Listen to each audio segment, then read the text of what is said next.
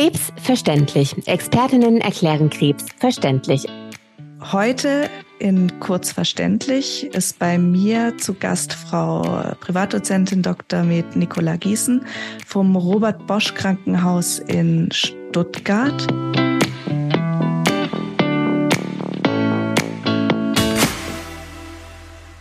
Nicola, du bist unter anderem Hämato-Onkologin und bist aber auch sehr firm in der Infektiologie und damit bei dem aktuell sehr aktuellen Thema den Impfungen. Es ist Herbst, es ist äh, Impfsaison und wir wollen heute kurz und knapp mal besprechen, was empfohlen ist, was geimpft werden sollte, wann geimpft werden sollte und legen wir mal los. Ja, hallo Bettina, vielen Dank, dass ich heute in einem Podcast einmal mitmachen kann und zu diesem ganz wichtigen Thema sprechen. Schön, dass du da bist. Impfungen Jetzt gerade war ich beim Kinderarzt, Thema Grippeimpfung. Kinder und äh, Krebspatienten haben ja ein ähnliches Immunsystem. Was sagst du zu den Grippeimpfungen von unseren Patienten? Grippeimpfung ist schon mal ein ganz wichtiges Thema, das du da ansprichst, denn gerade Atemwegserkrankungen sind ja eine der Hauptinfektionsquellen für Patienten mit Abwehrschwäche, was ja leider bei vielen Krebspatienten und Patientinnen vorliegt. Das heißt, von allen Fachgesellschaften wird ganz klar die saisonale Grippeimpfung empfohlen als ganz kurzen Begleitkommentar. Es gibt theoretisch einen Grippe-Lebend-Impfstoff, den man in die Nase spritzen kann. Das ist, glaube ich, die wenigsten einsetzen. Das wäre ich jetzt gerade gestreckt auf Label. genau, das, das wäre auch für Krebspatienten tatsächlich, wo wir um Lebendimpfstoff ja immer so einen Bogen machen, wenn sich das irgendwie einrichten lässt, nicht die ideale Impfung. Aber die Standard-Grippeimpfung, die der Hausarzt appliziert bei klassischerweise den älteren Erwachsenen. Das ist genau die richtige für die Krebspatienten und die sollte auch erfolgen. Und tatsächlich eigentlich für alle Patienten mit Krebserkrankungen. Und in welchem Zeitraum würdest du da jetzt impfen? Jetzt sind wir ja mittendrin, wenn es jetzt jemand irgendwie verpasst, bis wann oder die ganze Saison durch? Also grundsätzlich würde ich eigentlich anfangen, sobald es den Grippeimpfstoff gibt, zu impfen. Das ist jetzt ja seit einigen Wochen der Fall. Die eigentliche Grippesaison fängt typischerweise aber erst so Richtung Jahreswechsel an und endet dann meistens im Frühjahr, so dass wir wenn man es jetzt verpasst hat oder wenn man jetzt möglicherweise unter einer ganz, ganz intensiven Therapie ist, gerade läuft die Stammzelltransplantation, hat man eben durchaus noch ein, zwei, drei Monate Zeit, sich zu impfen. Wenn da aber nichts Akutes dagegen spricht, kann man jetzt direkt starten mit der Impfung. Also unter einer Standardchemotherapie hättest du kein Problem damit, Grippe zu impfen? Nein, die Grippeimpfung ist ein Totimpfstoff und ist damit unter jeder Form der Chemotherapie oder anderen Krebstherapie sicher durchführbar. Und was ist mit unserem Corona Impfungen? Ja, auch Corona sind ja hoffentlich jetzt mittlerweile die meisten äh, grundimmunisiert von den Krebspatientinnen. Wer das noch nicht ist, sollte das natürlich ganz dringend nachholen. Auch hier gibt es jetzt vergleichbar zum Grippeimpfstoff jede Saison einen neuen angepassten Impfstoff. Auch der aktuelle Corona-Impfstoff ist jetzt in Deutschland verfügbar und hier gibt es von der STIKO bereits auch eine klare Empfehlung, dass Patienten mit einer Krebserkrankung, die zu einer Abwehrschwäche führen kann, also zum Beispiel Krebserkrankungen unter Therapie oder auch Blutkrebserkrankungen, die eben auch wenn sie aktuell nicht therapiert werden, immer mit einer gewissen Abwehrschwäche einhergehen. All diese Patienten und auch ihre Angehörigen, das ist ganz wichtig, sollen mit dem aktuellen Corona-Impfstoff geboostert werden. Und wer nicht oft gepiekst werden will oder nicht oft zum Arzt gehen möchte, darf das auch sehr gerne am gleichen Termin wahrnehmen. Man hat ja zwei Arme für zwei Impfungen. Das kann man ohne Probleme auch als Krebspatient gleichzeitig machen. Also Grippe und Corona am besten gleichzeitig. Wenn jetzt die Saison, der Saisonstart verpasst wurde oder gerade eine Transplantation gelaufen ist, kann man es auch ins Frühjahr verschieben und Angehörige beides mitimpfen. Genau. Also Einfach, damit man mehr Schutz um sich rum hat. Und das heißt ja immer, dass, dass unsere Krebspatienten teils die, die Impfungen nicht so gut annehmen wie jetzt andere. Sag, wenn es falsch ist. Aber dann sind die natürlich noch mehr geschützt durch ihr Umfeld, dass da nicht noch die Grippe rankommt. Genau, das ist völlig richtig, dass man empfiehlt, die Angehörigen mitzuimpfen. Tatsächlich ist es nicht so, dass Krebspatienten grundsätzlich schlechter auf Impfungen ansprechen. Es ist extrem unterschiedlich, welche Krebserkrankung vorliegt, in welchem Stadium der Krebs gerade ist, welche Krebstherapie erfolgt, ob man auf eine Impfung ganz normal anspricht oder eben doch etwas schlechter, als man das in der allgemeinen Bevölkerung erwarten würde.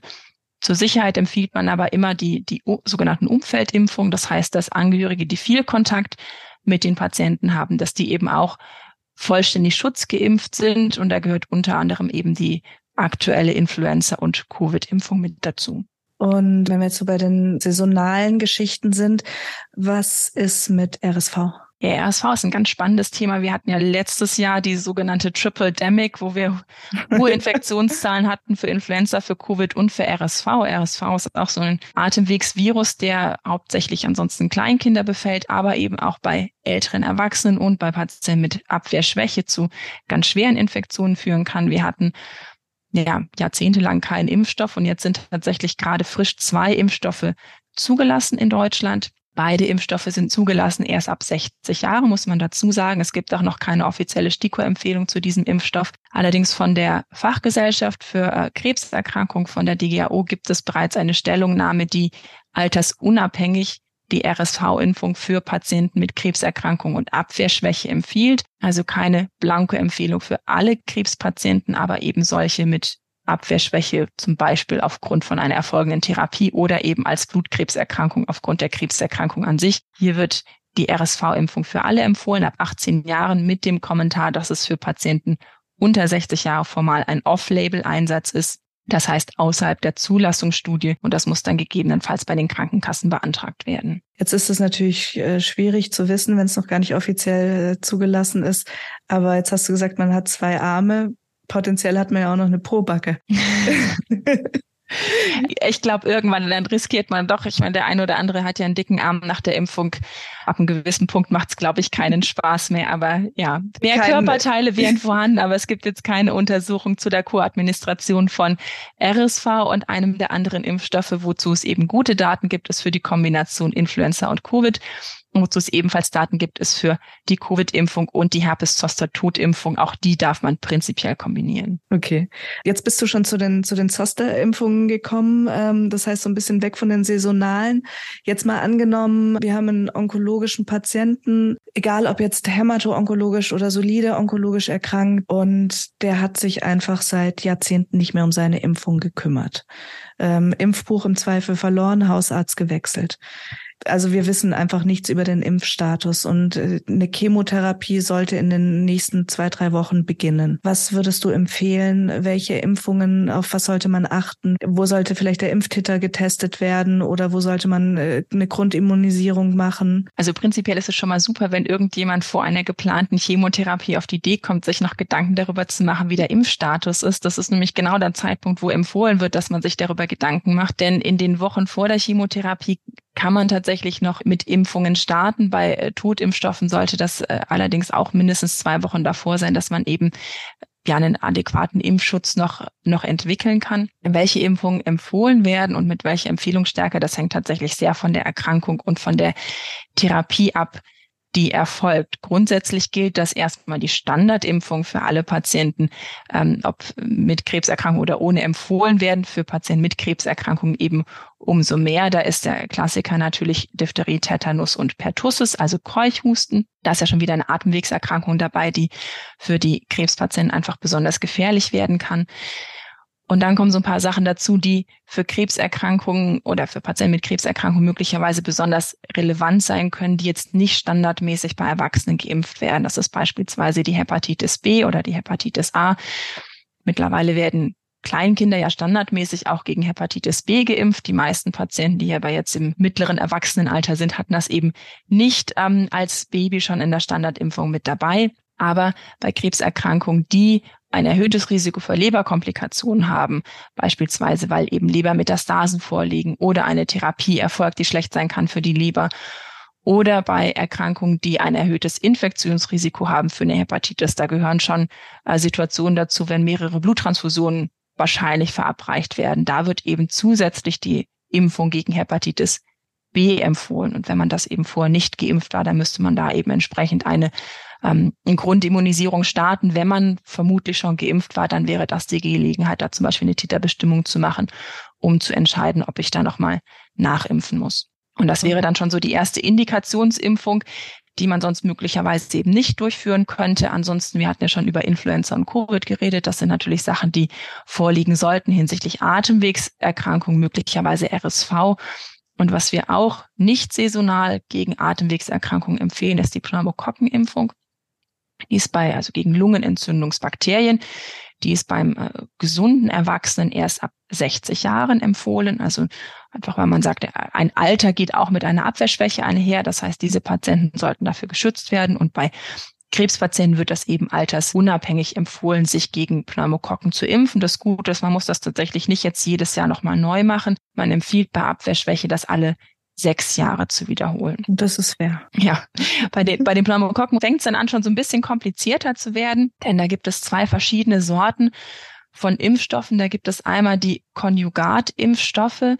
Der ist der Klassiker das Prevenar, das ist PCV13. Das ist ein Impfstoff, der so verpackt ist, dass der besonders gut empfänglich fürs Immunsystem ist. Da kann man relativ leicht eine gute Antikörperantwort drauf bilden. Aber wie der Name sagt, 13 ist er nur gegen 13 Stämme gerichtet. Es gibt dann noch das Pneumovax. PPSV 23, das ist ähm, der etwas unfreundlichere Impfstoff für das Immunsystem. Also es ist etwas schwieriger, einen Titer zu entwickeln, ist dafür gegen 23 Stämme. Und der Klassiker beim Hausarzt ist natürlich, man impft alle Patienten mit dem 23er Stamm, denn damit deckt man mehr ab. Und bei onkologischen Patienten mit Abwehrschwäche, da wird tatsächlich empfohlen, zunächst den ja, in Anführungsstrichen besser verdaulichen Impfstoff zu nehmen, den Konjugatimpfstoff und dann im Abstand von acht bis zwölf Wochen mit dem 23er Impfstoff hinterher zu impfen, damit man ja das Beste aus beiden Welten hat. Einmal den leicht verdaulichen Impfstoff und später dann aber die breite Abdeckung gegen mehrere Stämme. Das wenn du, sorry, dass ich unterbreche, wenn du sagst leicht verdaulich, mit was haben denn Patienten zu rechnen, wenn sie damit geimpft werden? Grundsätzlich ist das tatsächlich ein relativ gut verträglicher Impfstoff. Es Alle geht beide. mehr darum, beide sind gut verträglich. Es ist mehr, dass ähm, die Eiweiße, auf die, äh, auf die man quasi oder die, die Oberflächenstrukturen, das eine ist auch, sind auch so Zucker,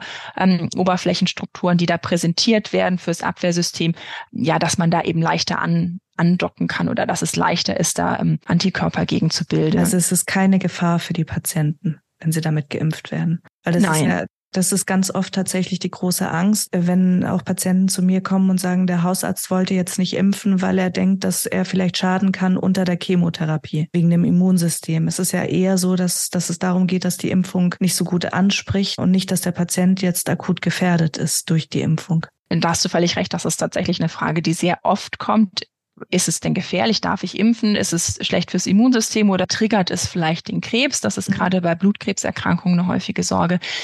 Wenn wir uns die Sicherheit von Impfstoffen anschauen, ist es immer ganz hilfreich, in die zwei großen Gruppen Totimpfstoffe und Lebendimpfstoffe zu unterteilen. Fast alle Impfstoffe, die wir in Deutschland anwenden, sind Totimpfstoffe.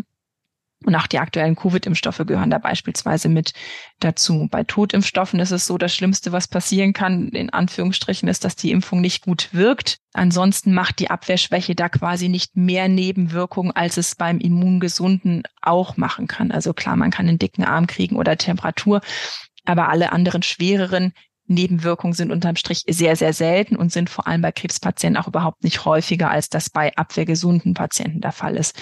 Bei Lebendimpfstoffen, da sieht es tatsächlich anders aus. Lebendimpfstoffe enthalten ja vermehrungsfähige Viren. In Deutschland ist das insbesondere Masern, Mumps, Röteln, Varizellen. Das ist eigentlich der einzige Standard-Lebendimpfstoff, der hier eingesetzt wird. Und da ist es so, dass bei Abwehrschwäche sich diese möglicherweise eben so anhaltend im Körper vermehren können, weil das Abwehrsystem eben diesen Impfvirus nicht unter Kontrolle kriegt, dass man im schlimmsten Fall daran versterben kann als sehr abwehrgeschwächter Patient. Das heißt, bei Lebendimpfstoffen, aber das ist, wie gesagt, die, absolute Minderheit der Impfstoffe, da muss man tatsächlich gut drüber nachdenken, wie ist meine Abwehrsituation ist die Krebserkrankung so unter Kontrolle, dass ich wirklich ein gutes Abwehrsystem habe. Da darf keine Chemotherapie während der Impfung erfolgen und auch sogar in den vorangegangenen Monaten darf da keine erfolgt sein. Da werden relativ große Sicherheitsabstände empfohlen, bevor man eben einen Lebendimpfstoff geben darf. Okay, aber die Pneumokokken gehören nicht dazu. Die Pneumokokken gehören nicht dazu. Aber die Pneumokokken sind kompliziert. Ich hatte ja schon über die beiden Gruppen ja. gesprochen. Jetzt wollte ich noch einen kurzen letzten Kommentar, denn es gibt zusätzlich zu diesen zwei Klassiker, dem 13er, der eine gute Abwehrreaktion hervorruft, und dem 23er, der die etwas schlechtere Abwehrreaktion hervorruft, gibt's jetzt noch einen Konjugatimpfstoff gegen 20 Gruppen, sowas in der Mitte, wo man ja denken könnte, na, das ist jetzt die aller, allerbeste Variante. Da gibt's tatsächlich bisher aber relativ wenig gute Daten bei Abwehrschwäche dazu, so dass wir zumindest aktuell von der Fachgesellschaft den jetzt nicht primär ähm, empfehlen, sondern bei unserem altmodischen Prime Boost Konzept, wie man es nennt, bleiben. Also einmal erst den, den einfachen Impfstoff und dann eben den gegen die vielen Stämme. Okay. Du hast vorhin von Zoster geredet, was ja relativ häufig, also beziehungsweise schwer ist bei unseren Patienten oder bei allen Patienten über 60 ist das ja ähm, was, wo man, wo man dran denken sollte zu impfen. Gibt es da irgendwelche Erfahrungen von der Wirkung? Wie gut wirkt der? Wie gut ist der verträglich? Ähm, da gibt es auch immer viele, ja, viele Sorgen, dass man einen Impfzoster entwickelt, den man nicht mehr wegkriegt. Das Zoster ist eine Erfahrung. Zoster ist auch eine wichtige Impfung.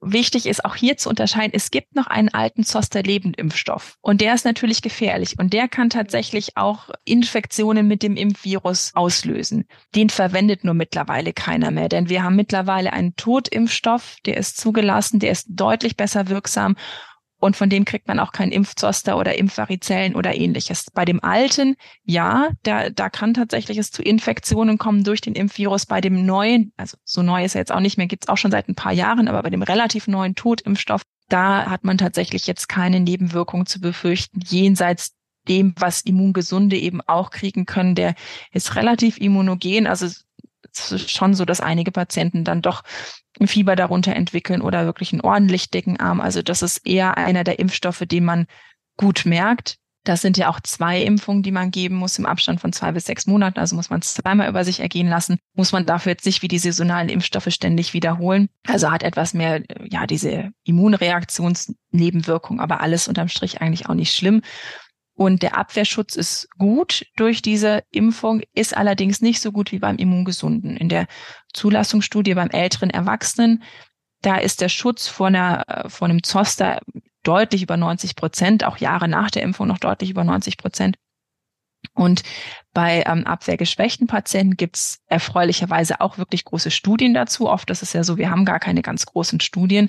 Ähm, aber beim, bei der Zosterimpfung gibt es wirklich schöne Studien. Einmal nach der autologen Stammzelltransplantation, also wirklich eine relevante Abwehrschwäche vorliegt, da liegt der Schutz etwa bei 70 Prozent.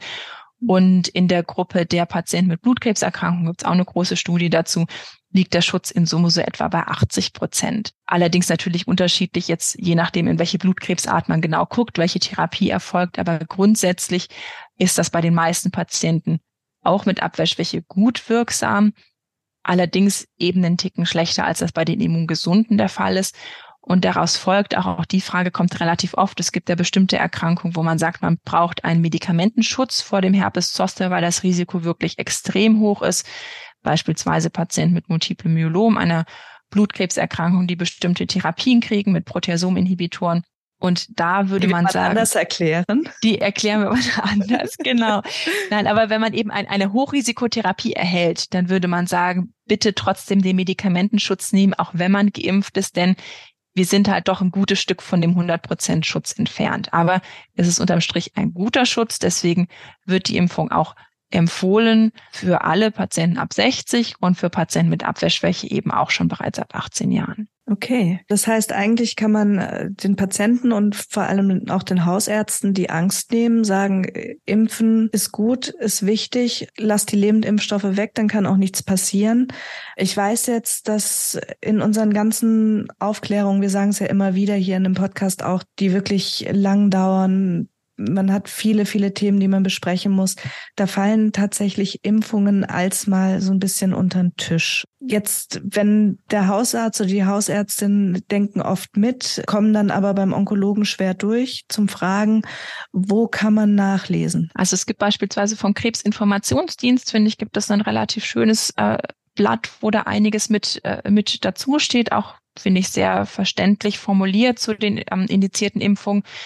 Wenn man richtig in die Tiefe gehen will, gibt es äh, von einer Arbeitsgruppe der STIKO ein 56 Seiten Manifest zu äh, Impfen bei Immundefizienz. Da kann man sich dann alle Details zu durchlesen. Das ist allerdings tatsächlich wirklich dann für die Fachgruppen gedacht.